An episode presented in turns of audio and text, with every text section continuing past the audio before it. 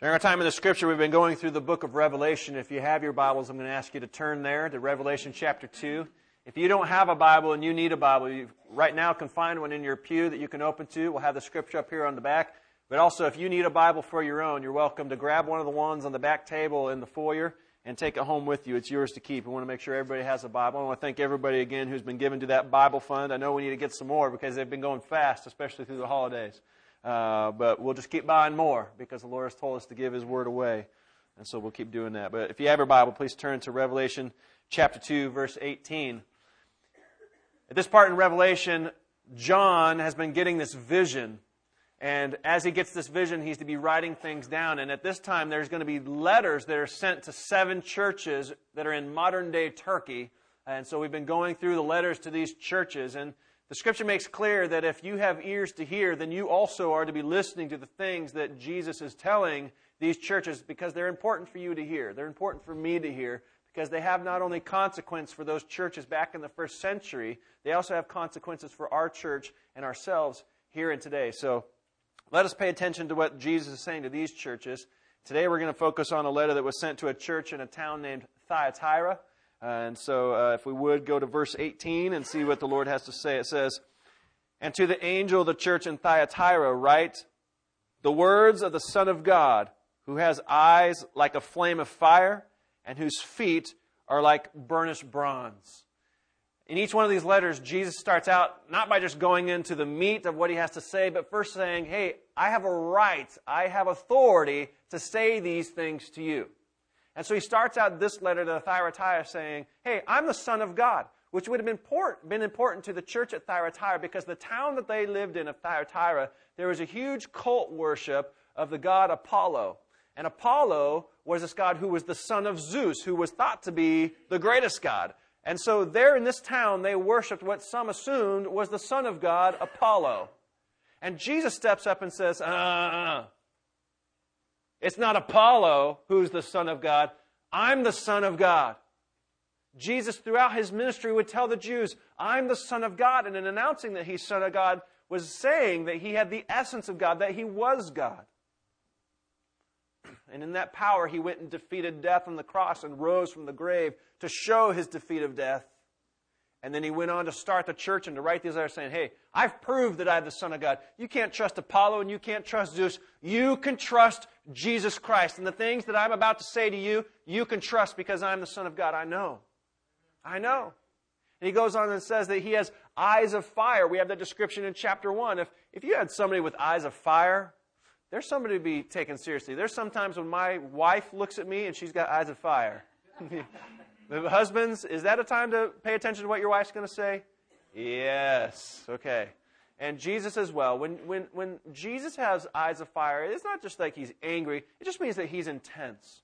But also, the fire is symbolic of a refining work that he can actually look in and he knows what he's seeing. He's, he's, he's not blind. He's, he's not just saying things absent mindedly. He sees exactly what's going on. He's intense and he has a vision. He's going to tell you exactly what he sees. His eyes are good and true, and he's coming with a, a powerful word. So he has eyes of fire. And then it says he has feet like burnished bronze. I didn't know what that meant for a long time until I talked to my uncle who is in construction. He was talking about the way that they would burnish concrete floors and how you could take a concrete floor and kind of burnish it up. And what happens is that concrete gets stronger. Not only does it have a nice polished look, but it actually causes it to be stronger and withstand things. So Jesus is saying these burnished bronze feet, they're tough. He's, he's got a strength in him. He's coming with strength. He's coming with intensity. He's coming as the Son of God to deliver these words to the church at Thyatira. So you better pay attention. That's what he's saying to them. Sit up in your seat. I'm about to talk. So if you're slouching right now, you better sit up. Just... This is what he says to them, and this is what we should hear as well. It says in verse 19, I know your works, your love and faith and service and patient endurance, and that your latter works exceeded the first. So he comes and he speaks to them something that's good. He says, I see your works with these eyes of fire. I can see what's going on. I know exactly what's going on in you. And I know that you've got this love and this faith. He talks about their service and their patient endurance. He knows that springing out of their faith is this good stuff that he sees. And what he says is, not only did you start these works, but it keeps growing in these works. Your works are exceeding even what they did. That's good. You're growing in your faith and it's coming out in your actions. It's good to grow. You know why? Because the scripture says if you're not growing in your faith and if that's not coming out, then you're actually dying. There's only two ways to go. Either you can grow in your faith or you can be dying in your faith. If you think you're just sitting still and floating in your faith, you're actually dying. You can't float. In Hebrews, it says if you're floating, you're actually just drifting farther away. You're not paying attention, careful attention to Jesus. So, so John writes to them. Jesus is speaking to them, saying, I see that you're growing in your faith. Growth is good. I remember when Katie was pregnant for the first time with Elijah. And, and as we went in to get our first ultrasound, it was just amazing to me that the ultrasound technician could look at that, all those squiggly lines on that screen, and can not only tell things that the baby had a head, and that the baby had a rear end, and you know all the. I'm like, what are you seeing? It just looks like a rat race to me. I don't, I don't know what's going on. But then she began doing this thing where she would she would take her her, her device and she would be able to measure how uh, long the legs were or how big the head was. And the thing was, she could go that day and measure how big they are. But if we went in, you know, a month later and two months later, and if she went in to go measure that baby again, what would you want to see on that screen? Even though I can't make it out, you want the person who can actually see that, who can actually make sense of what they see on that screen, and they take the measurements. Do you want those measurements to be the same? No. You want growth in that baby. That's, that's a healthy sign. That's a healthy sign. The same is true for your faith. If God, with His spiritual ultrasound, could come and look at your heart, and to us, it's like, oh, I don't know, it just looks like a mess. But if God can look at your heart and say, hey, this is where you started, but now as I look in, I see your growth. You're actually trusting me more. You're actually uh, praying to me more. Not that you have to check off a list, it just shows that you're trusting Him more. I see that your works are exceeding what you did at the first. That's good. That's healthy. If it stayed the same, or if it's shrinking, then it's dying. Your faith is going away. So he tells them, Hey, I see that your faith is growing. That's good. You want to be growing, or else you're dying. You want to be growing, or else you're dying. Then he goes on in verse 20, he says, But I have this against you. Uh oh, put on your seatbelts. I have this against you.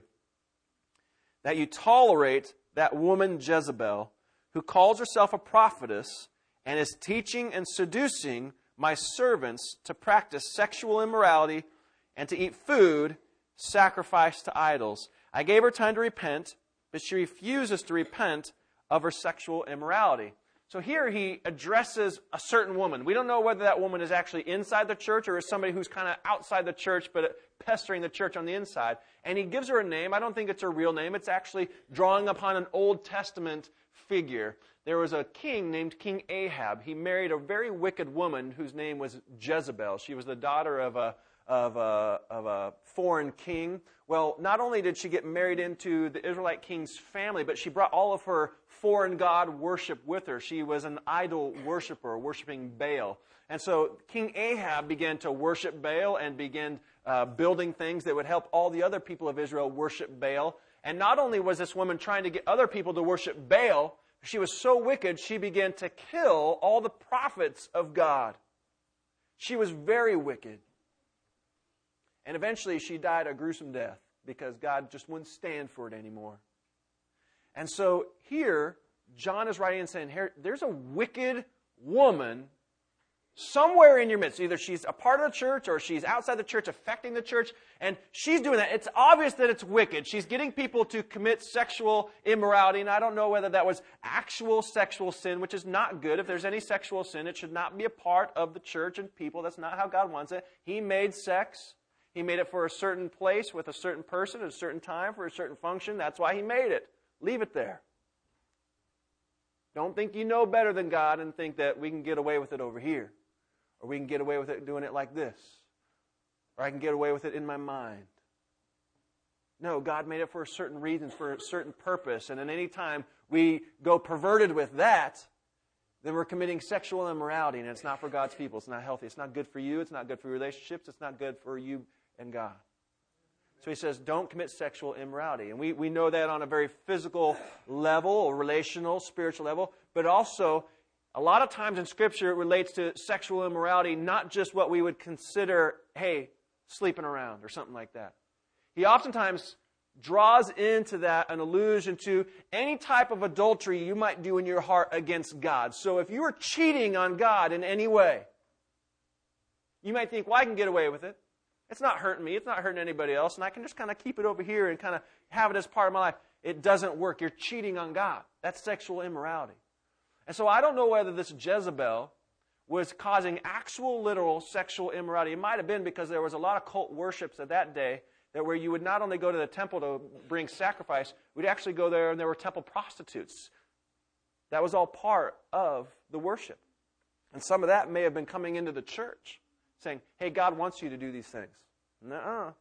Anybody, anybody does that to you in the church, you run away. Kids, don't let anybody tell you that anything here at the church should be naughty with your bodies. Okay? If anybody comes to you and is trying to do something to you in your body that is not comfortable, not right, you, you come and get me right away, okay? You come and get one of these other adults that you trust, and you tell them that something's going on in this church that's not right, okay? Because that's not what God wants. He wants to protect your body, He wants you to be whole, and He loves you so much. So if anything's going on, it better not be happening in this church, and it, it hopefully is not happening to you. You come and talk to me right away, okay? And then spiritually, that should not be going on as well. And here's this woman kind of abusing the church. And this happens in churches, whether it's literal, physical, sexual things, or whether it's just bringing in parts of the world and saying, you can cheat on God with this part of the world. It's okay. It's not going to hurt. No, it will hurt. It's dragging people towards death.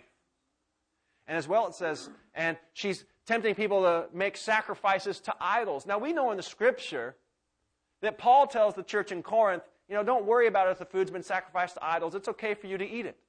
Well, then what's this talking about? Watch out for food being sacrificed to idols. It means that they were actually believing that the food sacrificed to idols was helping their food in any way, or that by sacrificing it to idols, that idol would be helping them too. It's like saying, I trust in Jesus, but just in case, I'm also going to trust in this little God over here. Let me sacrifice some food for it.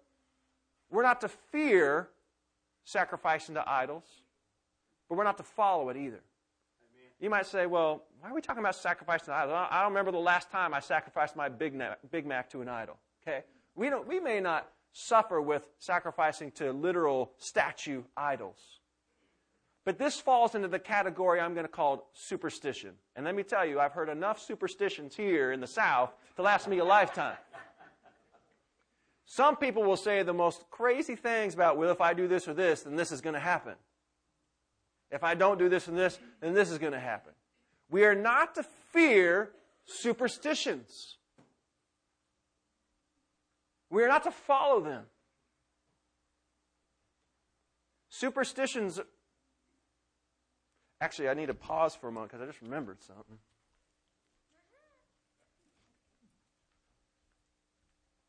Brother Tim, these are for you.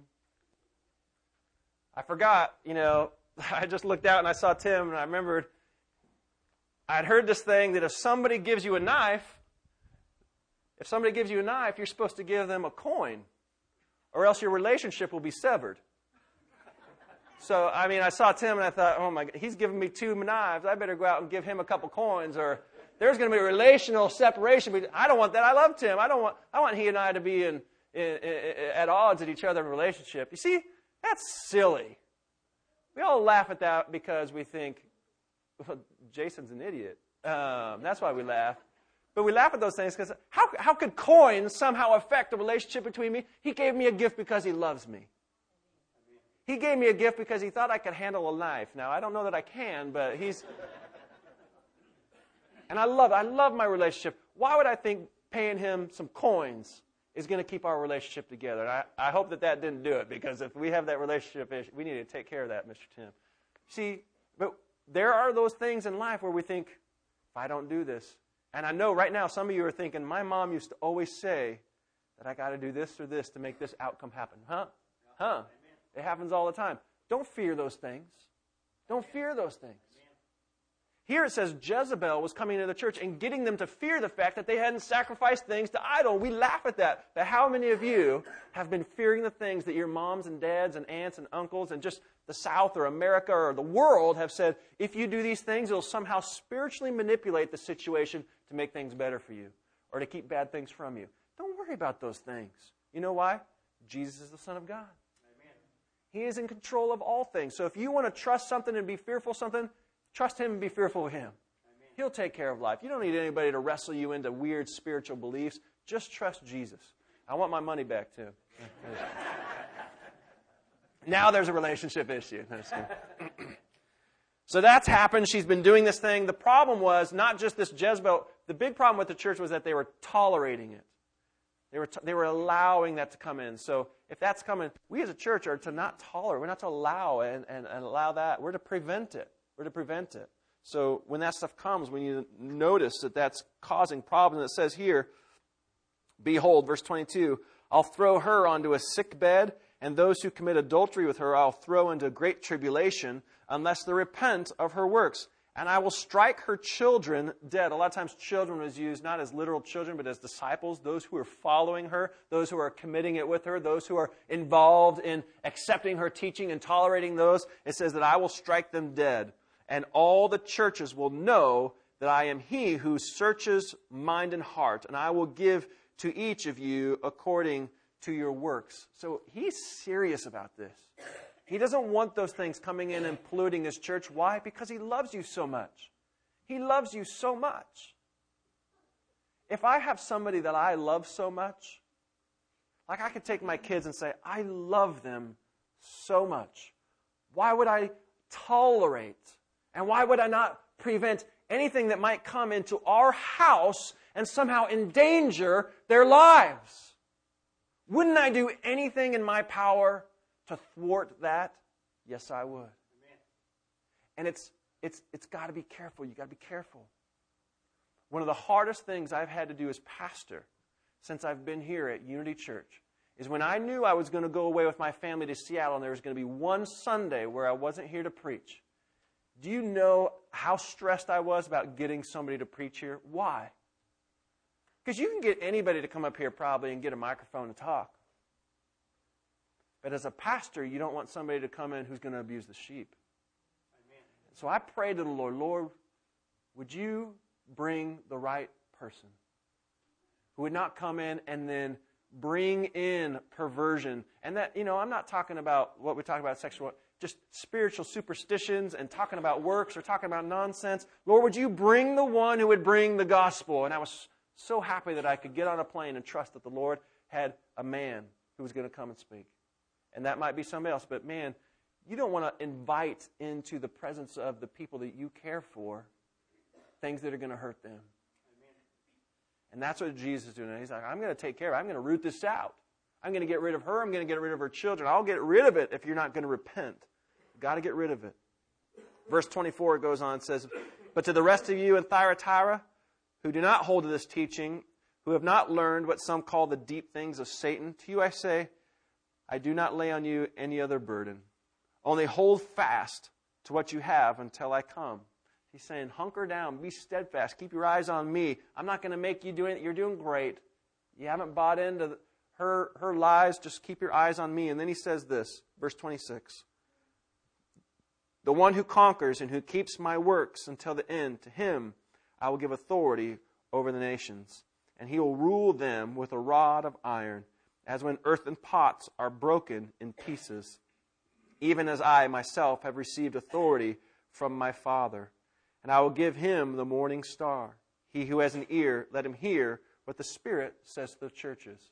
So at the end of these letters, he always talks about here's what I see, here's what you need to repent of, here's what's going well, and then he kind of closes it down with some encouragement by saying, To the one who conquers, which in the scripture means to those who believed in me and through me are are going through life, you trust me.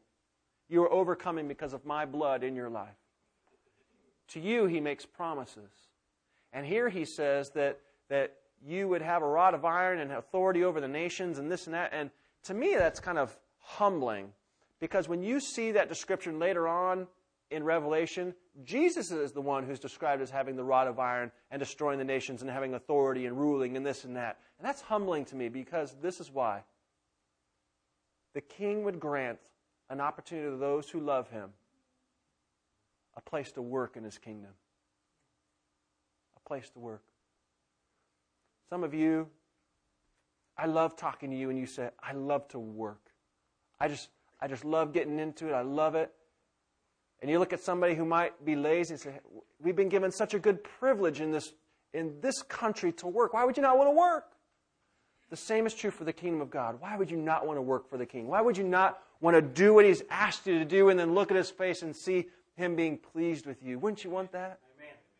And there will come a day that those who conquer, he's going to give the opportunity for you to have responsibilities. The scripture actually says that for those who are part of God's family, that we will be the ones who help judge the nations. We will help judge the angels, it says.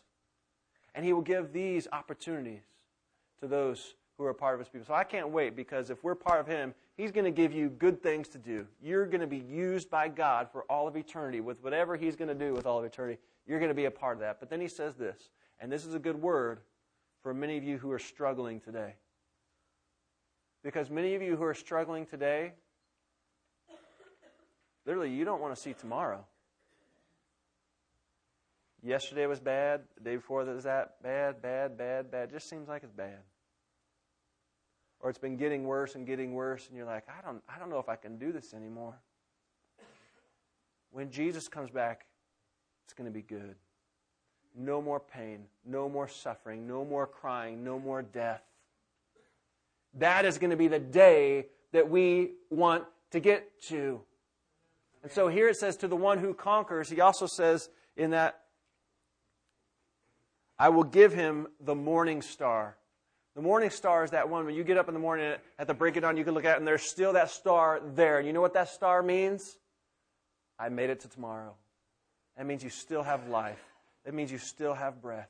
That means you're still going.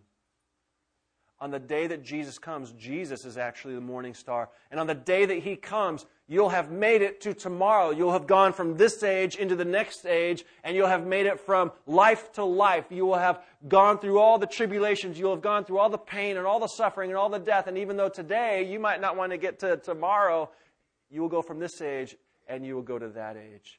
And you will be with Jesus, and that's a good thing. I know some of you are struggling. Let that be a good word to you today that there is a day coming when there will be a tomorrow that you want to be in. It's going to be a good tomorrow. That's the one you're living for. It's going to be a good tomorrow. Jesus made that possible.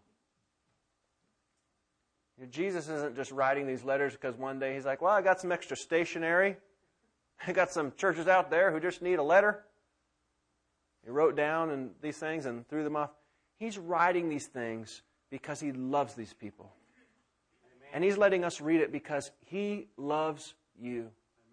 And we know that Jesus loves us because He's not just a pen pal. We know that He loves us because He just doesn't have conversations with us. But the Scripture says He loved us this much that He was sent and that He took on flesh and blood and that for all the times that you have been sexually immoral, and all the times that you have believed superstitiously in something else to give power or blessing into your life, and all the times that you have ignored Him, and all the times that you've given yourself over to the things of the world, and all the times you have clicked that thing on Facebook that says, if you send it to 10 other people, you're going to be blessed. That is a lie! And you have sinned against him all those times, and you have this mounting problem, this burden of sin, which with all that sin on you, you have nothing that is owed to you except for death and eternal punishment. But because he loves you, he takes all that garbage and all that ridiculousness and all those things that you have done against him and all that sin in your heart, he takes all that and he threw it onto himself on the cross. You deserved that cross. Amen. But Jesus says, You know how much I love you? I took your cross for you. I took your punishment for you. I took the wrath of God for you. I took the judgment for you. And now I stand here today that I love you too much to let you keep sinning in those things. I love you too much. I want you to keep growing. I want you to have hope in the tomorrow that's coming, the morning star. I want you to know that I will never leave you or forsake you. I want you to know that I don't like people coming into my church and abusing them. I want you to know that I want you to stay pure. That's the best thing for you. I want you to know how much I love you. And it all starts with recognizing that He loved you so much to pay the price on the cross for you. If you question it all today, that God Almighty loves you, if you have any question that He might not be looking down on your circumstance and paying any attention, then know that He's done every little thing that it took to put the perfect sacrifice on the cross Himself for you. And then you remember how much He loves you. He paid with His blood to set you free. Now live in freedom. And so today, if you sit there and say, I, I actually don't feel like I'm living in freedom, I feel bound up, I feel like there's just sin that I can't get away from, I'm given over to things of the world, I'm sexually immoral, there's just, there's just all these things. Jesus loves you too much to let those things just keep being a cancer to you. Are you going to tolerate those things? I hear it all the time in the church. Somebody will say, Well, I got a sinus infection. And I haven't heard one person say, Well, I'm just going to tolerate this sinus infection. I'm just going to try to get through with it. No, why? That infection will kill you. Infection kills. And in the same way, you would have an infection in your body. Say, I'm not going to tolerate. I'm going to go to the doctor and have him give me something that's going to get rid of it. You have to go with that same expediency to God and say, You have shown me that there's an infection in my heart. There's a cancer that's there, and I'm not just going to tolerate it. Lord, I need your help to get rid of it. Amen. Lord, I've been struggling. Lord, I have doubts. Lord, I don't know what you mean. Lord, I have sin. Lord, I have burden. Don't tolerate staying in those places. Go to Him and say, Lord, I need forgiveness. Lord, I need strength. Lord, I need your fellowship and your friendship. Lord, I need a job. Lord, I need a new job. Now, don't say, Lord, I need a new wife. You say, Lord, help me work things out with my wife. Let me help me to figure out how to be a husband. Let me figure out how to be a brother, how to be a friend, how to serve the community. Let's go to him and not tolerate the things of sin and laziness and superstition in our life. Let's go to him and say, get rid of those things and then tell us what to do. Show us how to grow in our faith. Remind us how much you love us, Lord. Father, we come to you and we thank you for these little glimpses we have into the churches. We know that the words that you gave them aren't just for them, but they're for us as well. And so, Lord, as you've come and maybe for individuals in here, you have shown them in their own hearts maybe things where they have been superstitious or maybe ways that they have uh, adulterated themselves to something of the world or their own pleasures and desires. Lord, I pray that you would convict us of our sin. And that as you told that church to repent, repent or they will die, that we would also take it seriously, that we are to repent or we're going to die. Lord, help us today to repent, to ask your forgiveness, and to live in your purity, your freedom. Lord, as well, for the, all the struggle and burden that someone might come and bring to you and say, I, I don't know that I can make it. Lord, I pray that you give them that hope that you're with them today, and you're going to be with them every day until the day that you give them the morning star. That, that tomorrow. They're going to make it. They're going to make it. we're so thankful that you have done what you've done. That you so loved us that you paid the price on the cross and shed your blood. Not so that we can have a one time experience of you setting us free, but so that we might have a, a daily life of devotion to you, filled with your Holy Spirit and walking in light. And so, Lord, we pray that you would help us to not tolerate sin. If there's anything in us that's sinful, Lord, I pray that you would come and root that out. If there's anything sinful among us, Lord, we pray that you would root that out. If there's anything that's having influence on our church from the outside that's causing us to tolerate sin, Lord, we pray that you would also rid us of that. Help us to be aware of what you see, Lord. I thank you for my friends here. I pray you'll be with each one of them in a special way. We pray this in Christ's name.